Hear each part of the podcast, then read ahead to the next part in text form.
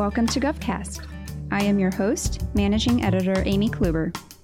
I'm your host, Melissa Harris.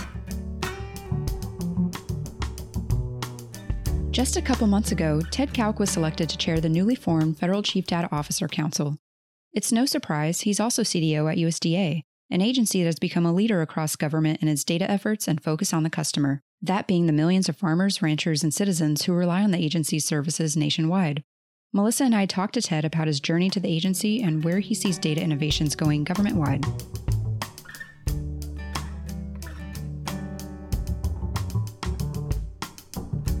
Welcome to GovCast, Ted. It's great to have you today. Thank you.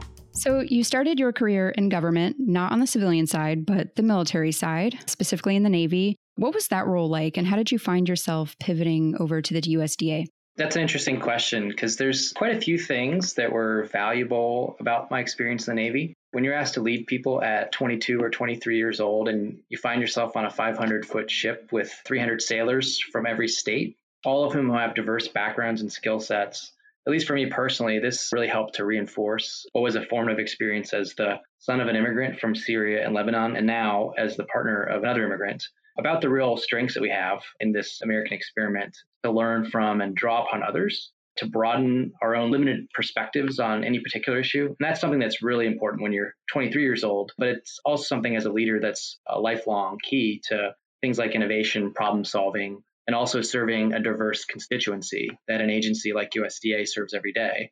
And certainly, as I transitioned to the civilian side, it gave me a deep appreciation for the value of public service, which I think is one of the competitive advantages that we have in government service that we're focused on achieving outcomes for the larger public each and every day. Awesome. And you also worked at USDA's Office of the CIO of Rural Development, which I'm sure covers a lot of territory, both geographically and technically. How did you see the role of technology assisting in improving rural infrastructure, such as broadband? Yes, I had the great opportunity to work in rural development mission area, and I've also had the great pleasure of working with each of our agencies across USDA in the delivery of their respective missions. USDA is uniquely positioned, I think, by virtue of the fact that we have over 2,000 county offices across the country. And in some respects, that really makes us the face of the federal government in rural America. So, whether that was in rural development, helping to deploy broadband or assisting with community facility development, things like libraries and hospitals, or serving farmers and ranchers. You know, the services we provide to farmers, ranchers, and rural communities sends a strong message about the kind of government we have. Is it responsive to the needs of the people who work and live in this country? And to a very great extent, the kinds of technology solutions that we create and the data that's available at the fingertips of employees who are then better able to serve these people is a representation of the kind of democracy we have. So for me, if you can keep that in the front of your mind when you wake up every day, it serves to ensure that your work and life solving technology challenges is infused with an even higher level of meaning and purpose. The USDA is spearheading a lot of initiatives across government. We actually had CIO Gary Washington on the show, and he talked about how the agency is a lighthouse agency for the rest of government. I know it's involved in the centers of excellence at GSA. So I'm curious, how have you seen the agency's impact evolve over the past eight years while you were there? Sure. So I'm, I'm, glad you had a chance to talk to our CIO, Gary Washington. And just in talking in terms of some of the things that have happened most recently in collaboration with the GSA Centers of Excellence, we've done a tremendous amount of modernization. Things like data center consolidation, where we consolidated 37 data centers over the course of two years where we've flattened our network from 17 networks to one network in a really rapid fashion. But one area that I've been focused on as the CDO has been standing up enterprise data analytics, which really didn't exist before. So that was a new endeavor for us. And we're really pleased that we've made a lot of progress on that and also on the federal data strategy activities. We set a goal for ourselves of ensuring that our leaders had one click access to the data that they needed to make decisions. And so we stood up an enterprise analytics platform and went through a really iterative process of rapidly deploying those capabilities across each and every mission area at USDA. So at the end of it, state conservationists have access to things like a real time scorecard with metrics that help them more efficiently administer their government resources in support of conservation. Forest supervisors in the Forest Service have access to an integrated view of things like timber sales and fuels treatments and HR data so that they can better manage their individual forests across the country. And many of our leaders and scientists in the Office of Food Safety have access to really timely data around the status of laboratory sampling and public health indicators for food processing establishments that we regulate. So it's just really been great to see all of that development and work across the IT space at USDA. I'm also sure that USDA oversees a lot of data assets given its widespread presence across the United States. What type of data challenges do you encounter given your position as the chief data officer? Is it in challenges in ingesting large volumes of data or gaining visibility into unstructured data? And how do you overcome any challenges you may encounter? Sure. So I, I may pivot away from the technical challenges because really the biggest challenges we had were around bringing insights from the vast amount of data that you mentioned that we have and enabling the organization to begin to leverage it more holistically. And so one of the things we had to overcome was skepticism, right?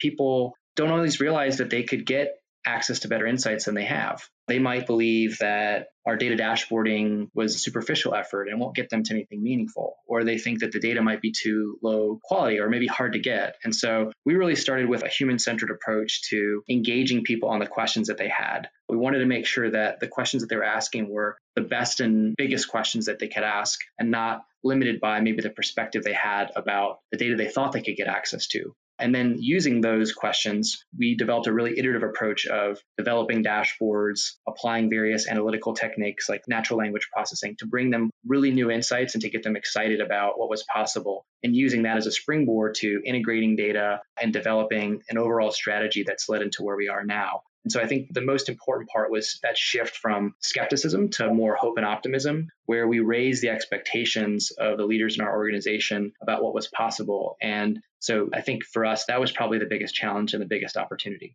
This is something many agencies are going through right now, especially when we're dealing with the culture of some of these modernization initiatives. Are there any particular tools or strategies that you have found most useful, maybe in frameworks like Agile or DevOps? Certainly, having an iterative approach to development, moving very rapidly to deliver value, has been a key to you know what we've found to be successful at USDA. Often, when someone asks you a question, I mention those questions, it'll be a really good question. But when you bring them something to look at, often they will say either, yes, that you answered my question, or perhaps there's a little bit to work on. But very often also they'll say, I have an even better question now because I can see the data in a new way. So that iterative process of engaging people and continuing to develop really does seem to lead to much better outcomes and also to help with the maturation of the process. And by the way, also gives visibility into where we might have some data issues by not hiding it. You know, sunlight's the best disinfectant is what we like to say in terms of getting to better data quality too. Great. And I guess one of the most big pieces of news recently is that you were appointed the chair of the new Federal Chief Data Officer Council. Can you speak to perhaps what some of the biggest challenges across federal agencies are in using data strategically? And how do you think some of the challenges you face as USDA Chief Data Officer make you equipped to lead other Chief Data Officers in their data driven initiatives? I think probably the most significant challenge is that the role is new in government. So it was formally established as a requirement under the Evidence Act. And so many agencies that did not have CDOs have appointed CDOs to step into that role, hired people from the private sector, or found people within the organization that had deep, deep knowledge or expertise. And so I think you know, the role itself is well known in the private sector, but the value that it can deliver in government is just uh, tremendous. Really, I think at this point, hard to quantify. So, you know, from my own experience starting as a single CDO in an agency, having to build a business driven approach where we now have a shared service and enterprise analytics and teams that help us to manage us across the department, as well as assistant chief data officers in each of our mission areas. Now, many of these CDOs are beginning kind of from the beginning as well. And so, you know, that experience that I have and starting from that same point is something that I'm hoping to share. And also just building the broader community because I know that there are many others who have also had a lot of challenges to overcome in their own roles. But for each CDO, I think it'll be thinking about what are the one or two things in implementing the data strategy that are going to deliver value that people will see and say, oh, now I understand what a chief data officer can do for us. I think that's probably one of the bigger challenges or opportunities for CDOs as they're beginning their roles for agencies. And the creation of the Federal CDO Council was one of the 2020 action plans for the federal data strategy, a 10 year plan born out of legislative requirements such as the Evidence Based Policy Making Act, which you just touched upon. What are some of the goals you have in leading the council to deliver on the requirements from the data strategy and legislative requirements? Well, we're really excited, first of all. I got to start in the chair role in June. So, of course, we're still working to pull all of our ideas together. But one of our major goals is to develop a really vibrant learning community so that we ensure that agencies all have the resources and knowledge to facilitate implementation of data strategy. So, we're doing a number of things like hosting information sharing sessions where CDOs and again we have we are the largest council in government so we have a lot of resources and expertise that we can share we don't have to reinvent the wheel all of the time. So I think that's one of our big advantages. We also want to think about how CDOs are operating in different environments, whether that's a small agency or a large agency, because the situations may be very different. And we want to leverage that as well. I think there's a number of cross-cutting data challenges that we can focus on. You know, things like how do we share data and decision tools that are common across the government? Are there major common challenges like doing comments analysis from the public that may benefit from a shared solution? And of course, in looking at how we upskill the workforce, we see that as a really big opportunity to work together on strategies for hiring and for upskilling and those kinds of things. And of course, we want to work together to implement the federal data strategy and our individual agency action plans, as well as uh, shaping the future of that data strategy with engagement from the CDOs on that board. Upskilling the workforce is something we also hear all the time, especially with the realm of cybersecurity. Agency leaders are talking about that, you know, nonstop, it feels like. Is there anything about the data efforts that should be taken into account when thinking about something in upskilling the workforce? Sure. I know this is something that agencies are thinking a lot about. We are all working on conducting workforce assessments to better understand what the gaps are. At USDA, we conducted a data management maturity and workforce assessment in 2019, and that really helped us to understand what kind of leadership roles we needed across our component agencies to manage our data strategy.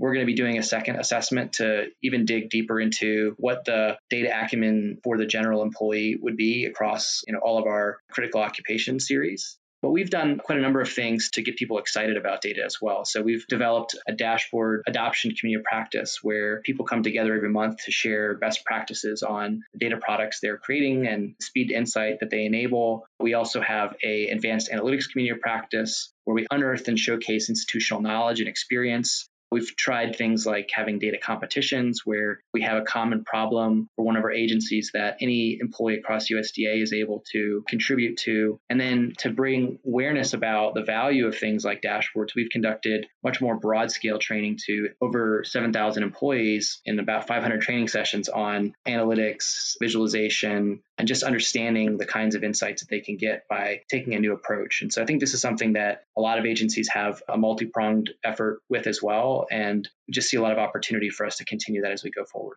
Great. And I know that lots of agencies are looking to AI and machine learning to drive more efficiency into their processes.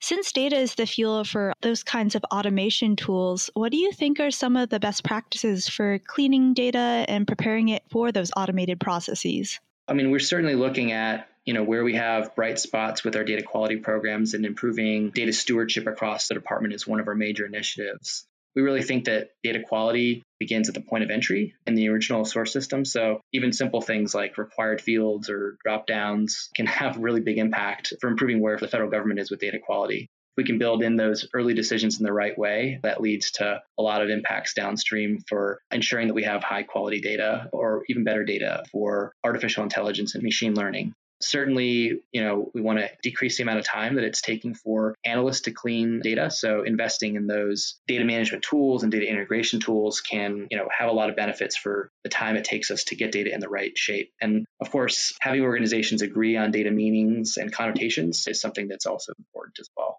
Given your recent appointment on the CDO Council and looking ahead to the next year, what are some accomplishments that we should be looking out for in government right now that can come out of these data efforts? Well, certainly many of the steps that are outlined in the action plan for this year are foundational steps. They are enabling CDOs to begin to have an impact on their organization and to be recognized for that work. One of the things that I think will be most impactful is the cultural change. That we talked about kind of moving from skepticism to hope and optimism. I think by having this cadre of CDOs driving this work across government, that's certainly an aspiration that I have for the council itself and for individual CDOs at their agencies.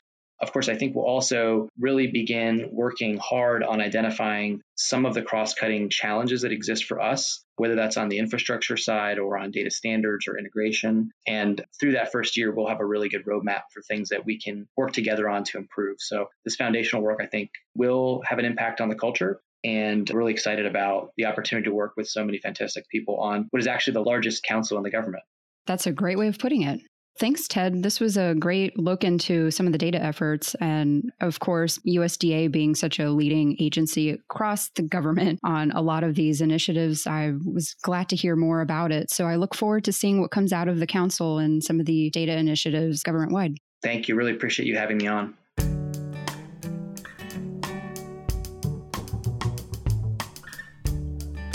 GovCast is a production of Government CIO Media and Research.